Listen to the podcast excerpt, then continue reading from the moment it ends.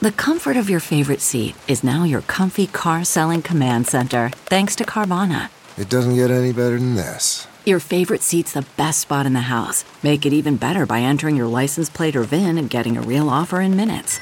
There really is no place like home. And speaking of home, Carvana will pick up your car from yours after you finalize your offer. Visit Carvana.com or download the app and sell your car from your comfy place.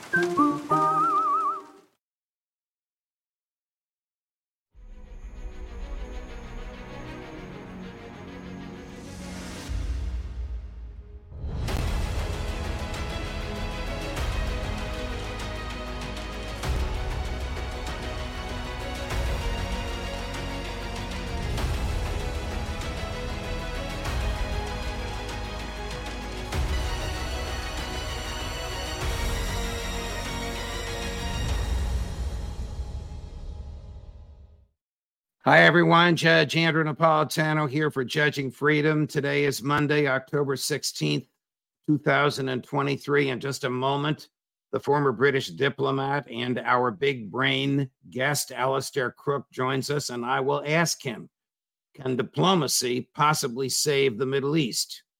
But first, this. Can you believe the chaos confronting Americans today? The government is out of control, debt is out of control, and have you heard? The dollar is under attack. This will soon be replaced by digital currency. No more paper cash. It's coming fast, so you need to get educated in other ways to protect and preserve the wealth you already have. What happens if the government destroys the United States dollar? I don't know, but I do know they can't destroy gold or silver or the value of it. That's why it's so important that you learn now how to transfer your wealth into gold and silver. So educate yourself about investing in precious metals. Take charge of your retirement with gold backed IRAs, and you can transfer a portion of your existing IRAs tax and penalty free. So don't procrastinate. Take control. Do the right thing for you and your family. Go to LearJudgeNap.com or call 800 511 4620. Alastair, welcome back uh, to the program as always. Um, you have a career of uh, personal experience uh, in diplomacy. As we speak, the American Secretary of State is bouncing all over the Middle East, taking the, the pulse of Middle East uh, leaders and seeing what he can negotiate. Can diplom- diplomacy possibly stop the conflagration between Hamas and Israel? You know, I, I, I always used to tell the Solana, who was the high representative of the European Union, when he asked me to try and see if there's room for a diplomatic initiative or a ceasefire. And I would say, you know, we can't be King, King Canute on the beach telling the tide to go out when it's coming in. It just won't happen. So I think if the answer to your question is at the moment, I think an invasion is almost baked in, an invasion of Gaza. Um, the, how long it'll last, it, it, may be quite a long term operation in, in Gaza. Um, there will be horrific consequences, both for civilian Palestinians. There already are heavy bombing last night in Gaza, uh, but also for um, uh, the Israelis as well. When that finishes, is there going to be a chance? Well, there is some interesting diplomacy just taking shape at the moment, but I don't think it's very much noticed in the mainstream. But it's very, very important, very significant shift taking place. What is the important shift that's taking place as we speak? Uh, China is gathering the Arab states together China has taken a very strong stance about Palestinian rights and about the Palestinian um, need for humanitarian assistance. And we've had also uh, a very strange, I mean, a very important um, uh, telephone conversation between Raisi, the president of, of Iran, and Mohammed bin Salman, um, the uh, crown prince in Saudi Arabia. and all the states are coming together in a in a very strong way. I mean, it's almost reminiscent of the sort of Arab rebellion uh, that took place at the end of the uh, First World War, when the Arabs rebelled against the Ottomans and against the alliance, Triple Alliance, at that time, and overthrew it. It was an armed rebellion. Uh, it won't be so evident to, to, to you in the United States, for those of you in the United States, but there's a huge differential between what is shown on, I think, American television and on the television around the Middle East. And in the United States, very little about actually what the situation in, in Gaza, I believe, is shown. But in the Middle East, it is riveting and it is mobilizing people. And I think there is a sense that when this war comes to an end, uh, then Russia, China, Iran, Saudi Arabia, the Arab states are, are, going to try and push uh, very hard for a diplomatic solution, i.e., a negotiated, acceptable solution for a Palestinian state, something that was never done after 47, uh, despite the uh, UN resolution 242. Whether this will succeed, we just have to get through the first stage. Politics is not static, it shifts. It's always in a dynamic state. So we don't know where the dynamic, dynamics will, will go. But at the moment, many Arab states are very anxious about their own stability because of the popular um, unhappiness, popular anger at what they're seeing happening in Gaza uh, to the civilians of Gaza being bombed and the, the uh, Gaza city being completely really destroyed. Well, this morning, or this morning, uh, American time, uh, the Israelis destroyed the Syrian airport in Aleppo and rendered useless the uh, international airport uh, in Damascus. So we're beginning to see already an externality. I mean, violence taking place outside of Israel. Uh, and what do you think the Israeli initial goal is here? Is it to extricate and save the hostages, or is it to degrade uh, Gaza totally and completely? Well, there's a big difference. Uh, when Blinken goes around and he talks to people like uh, bin Salman, he's basically talking about the hostages. I mean, that's the main American concern. The concern of Saudi Arabia and the other stages is the humanitarian situation in Gaza. And there are two rather different agendas. Uh, so, first of all, um, there's a, a, completely different agenda. But we know pretty clearly what the Israeli intent is. The first intent is to try and move as many people out of the top, if you like, third of Gaza, push them down to the south. They can't go through to Egypt because Egypt has blocked the Rafah crossing, which is the only crossing into Egypt. They can't go. They can't go across that, but they want them out of the way so that they can. Israel would then stage two is to level that area. I bomb it down to ground zero, and then to put in troops.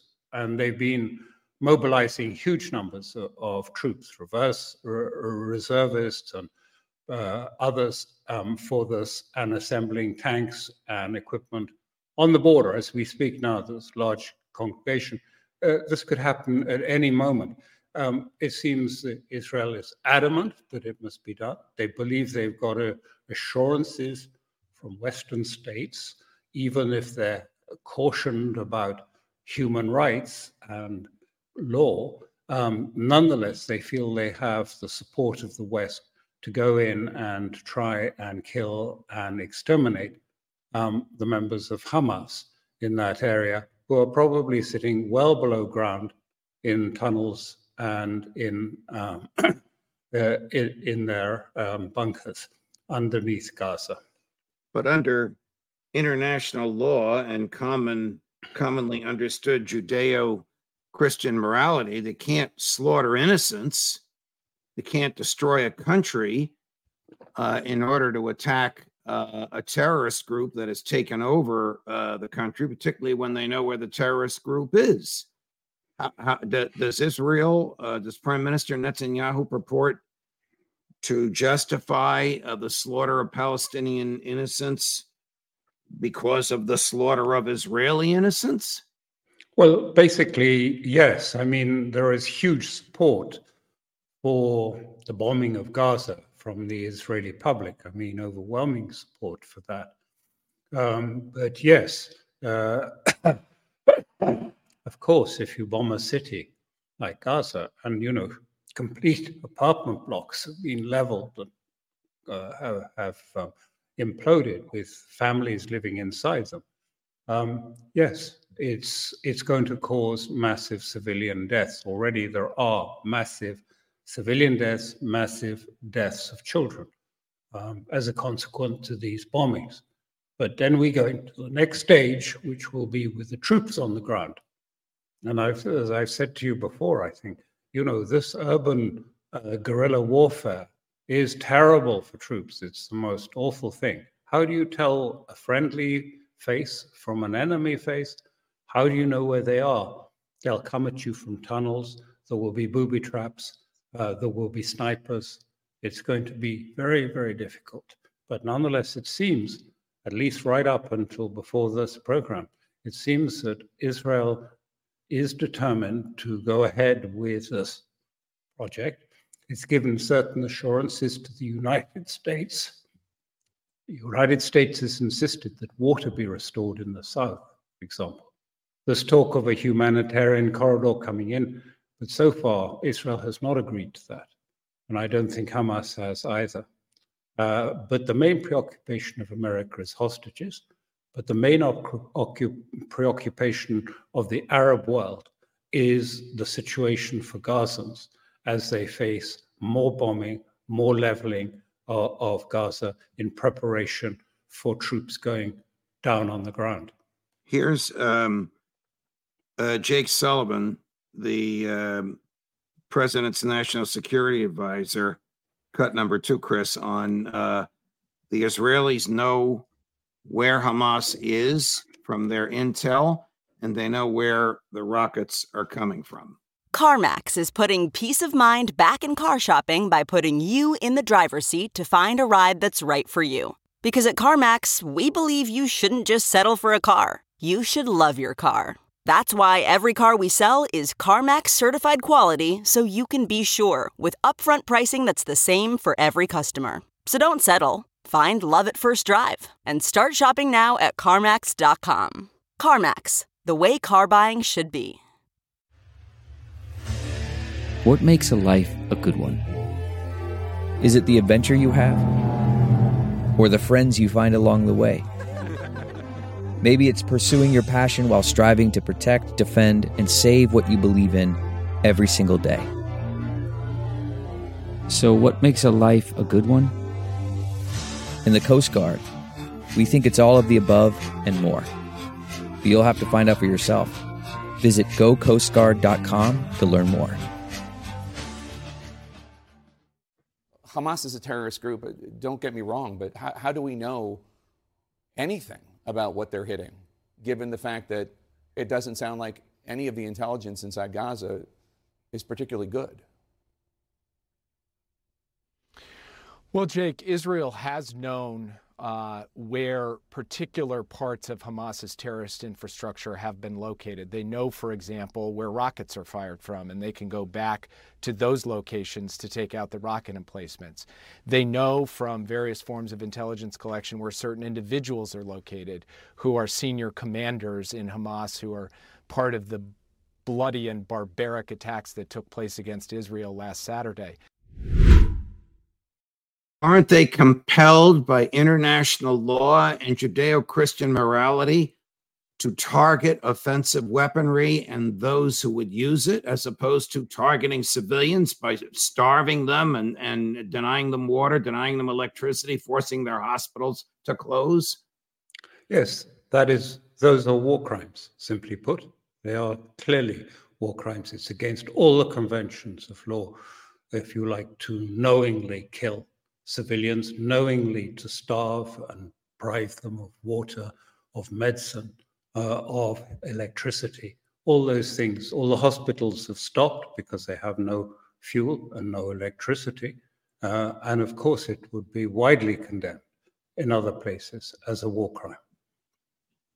Will there be consequences when this is over to Prime Minister uh, Netanyahu, either domestically, politically, or internationally, as a war, as a defendant in a war criminal prosecution? Uh, I think the latter is probably unlikely because I don't think there's a very great success rate of prosecuting them, except in rare instances. I don't know. I mean, there is strong opposition to Netanyahu. There's a feeling that when this is over, when this phase is over, the invasion and what happens. But I just want to remind everyone, because we're talking about this in a in, in a static way again. I mean, at any point, this we are teetering at the edge of other fronts, multi-front war starting against Israel. It's not just simply what's happening in Gaza. Very easily, you talked about what happened in, in Syria, but every day, incrementally, there are further exchanges of fire between Israel and Hezbollah. Hezbollah have taken out all the observation posts, all the radar, all the electronic observation posts in and around uh, the Lebanese border. The Israelis have declared a no go zone of four kilometers leading up to that area. Um, uh, but Hezbollah is still firing into IDF camps and into their areas, um, uh, more or less as we speak. It's going higher and higher and higher and higher. Every day it's escalating. So, I mean, we're talking about something quite different then. That if the invasion starts, Hezbollah has said it is a red line, and if this is crossed, then we will um, react. We will open another front. I don't know how. I don't know what they would have in mind. But as you know, they have huge stock of smart cruise missiles, 150,000, um, many, many swarm drones. Uh, and so I think, yes, we're seeing that. And I think the United States has warned um, the Arab states that they will intervene um, um, if, you, if they believe that Syria, they will probably leave Hezbollah to Israel, but they will intervene with the aircraft that they have on the carriers just off the, the coast of Lebanon. They will intervene if uh, Syria uses its S 300s or its other um, surface to air uh, systems. That's what the Aleppo and that's what the Damascus bombing was all about. It was to test whether the Russians had given the green light to their S 300s being used.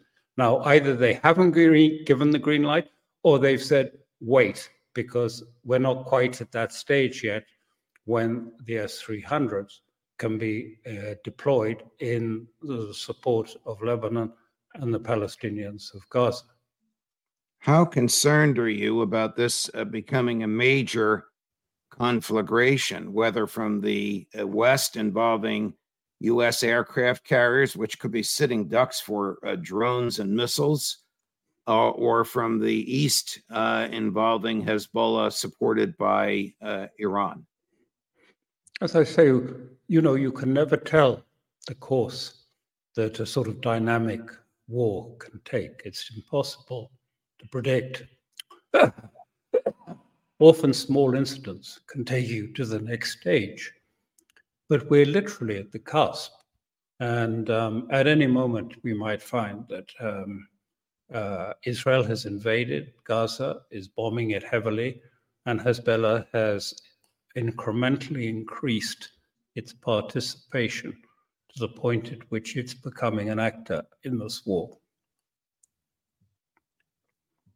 What is becoming of the war in Ukraine while uh, the West's eyes and I guess the Middle East eyes are on uh, Israel and Hamas. The uh, so called Spring Offensive, the renamed Summer Offensive, has absolutely failed. President uh, Zelensky isn't even heard from these days because the media is fixated uh, on the uh, events in Israel and uh, and Hamas.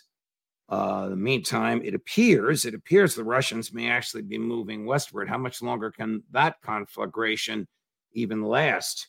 And does the U.S. Congress even care about it anymore? Okay, I've asked you a lot of questions all at once. My apology. But no, no, it, it's clear. I mean, the Ukrainian, just to be clear, the Ukrainian offensive has stopped. They've gone on to a defensive mode. They're not doing any offensive offensive operations at all. And the Russians have gone on the offensive. So yes, they've started their offensive. Not in a big way, but across the board. A huge number of casualties still taking place um, uh, for the Ukrainian side. Um, and how long can it go on for?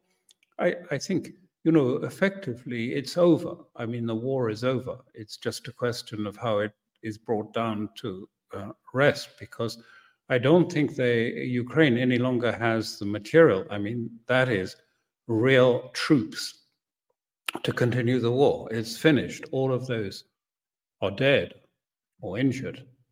And they really can't continue the war uh, as it is.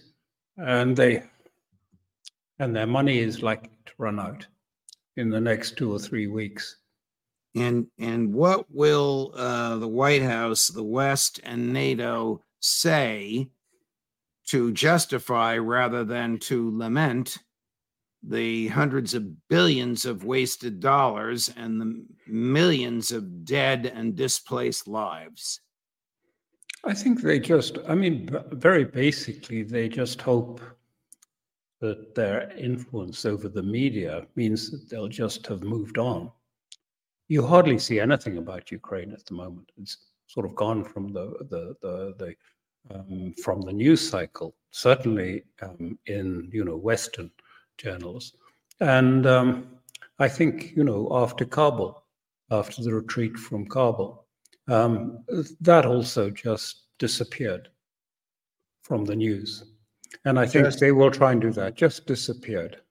But last uh, question from your knowledge of the way governments work and the way power is used and the way governments rise and fall, what is your uh, best uh, prediction, for lack of a word, of what becomes of President Zelensky?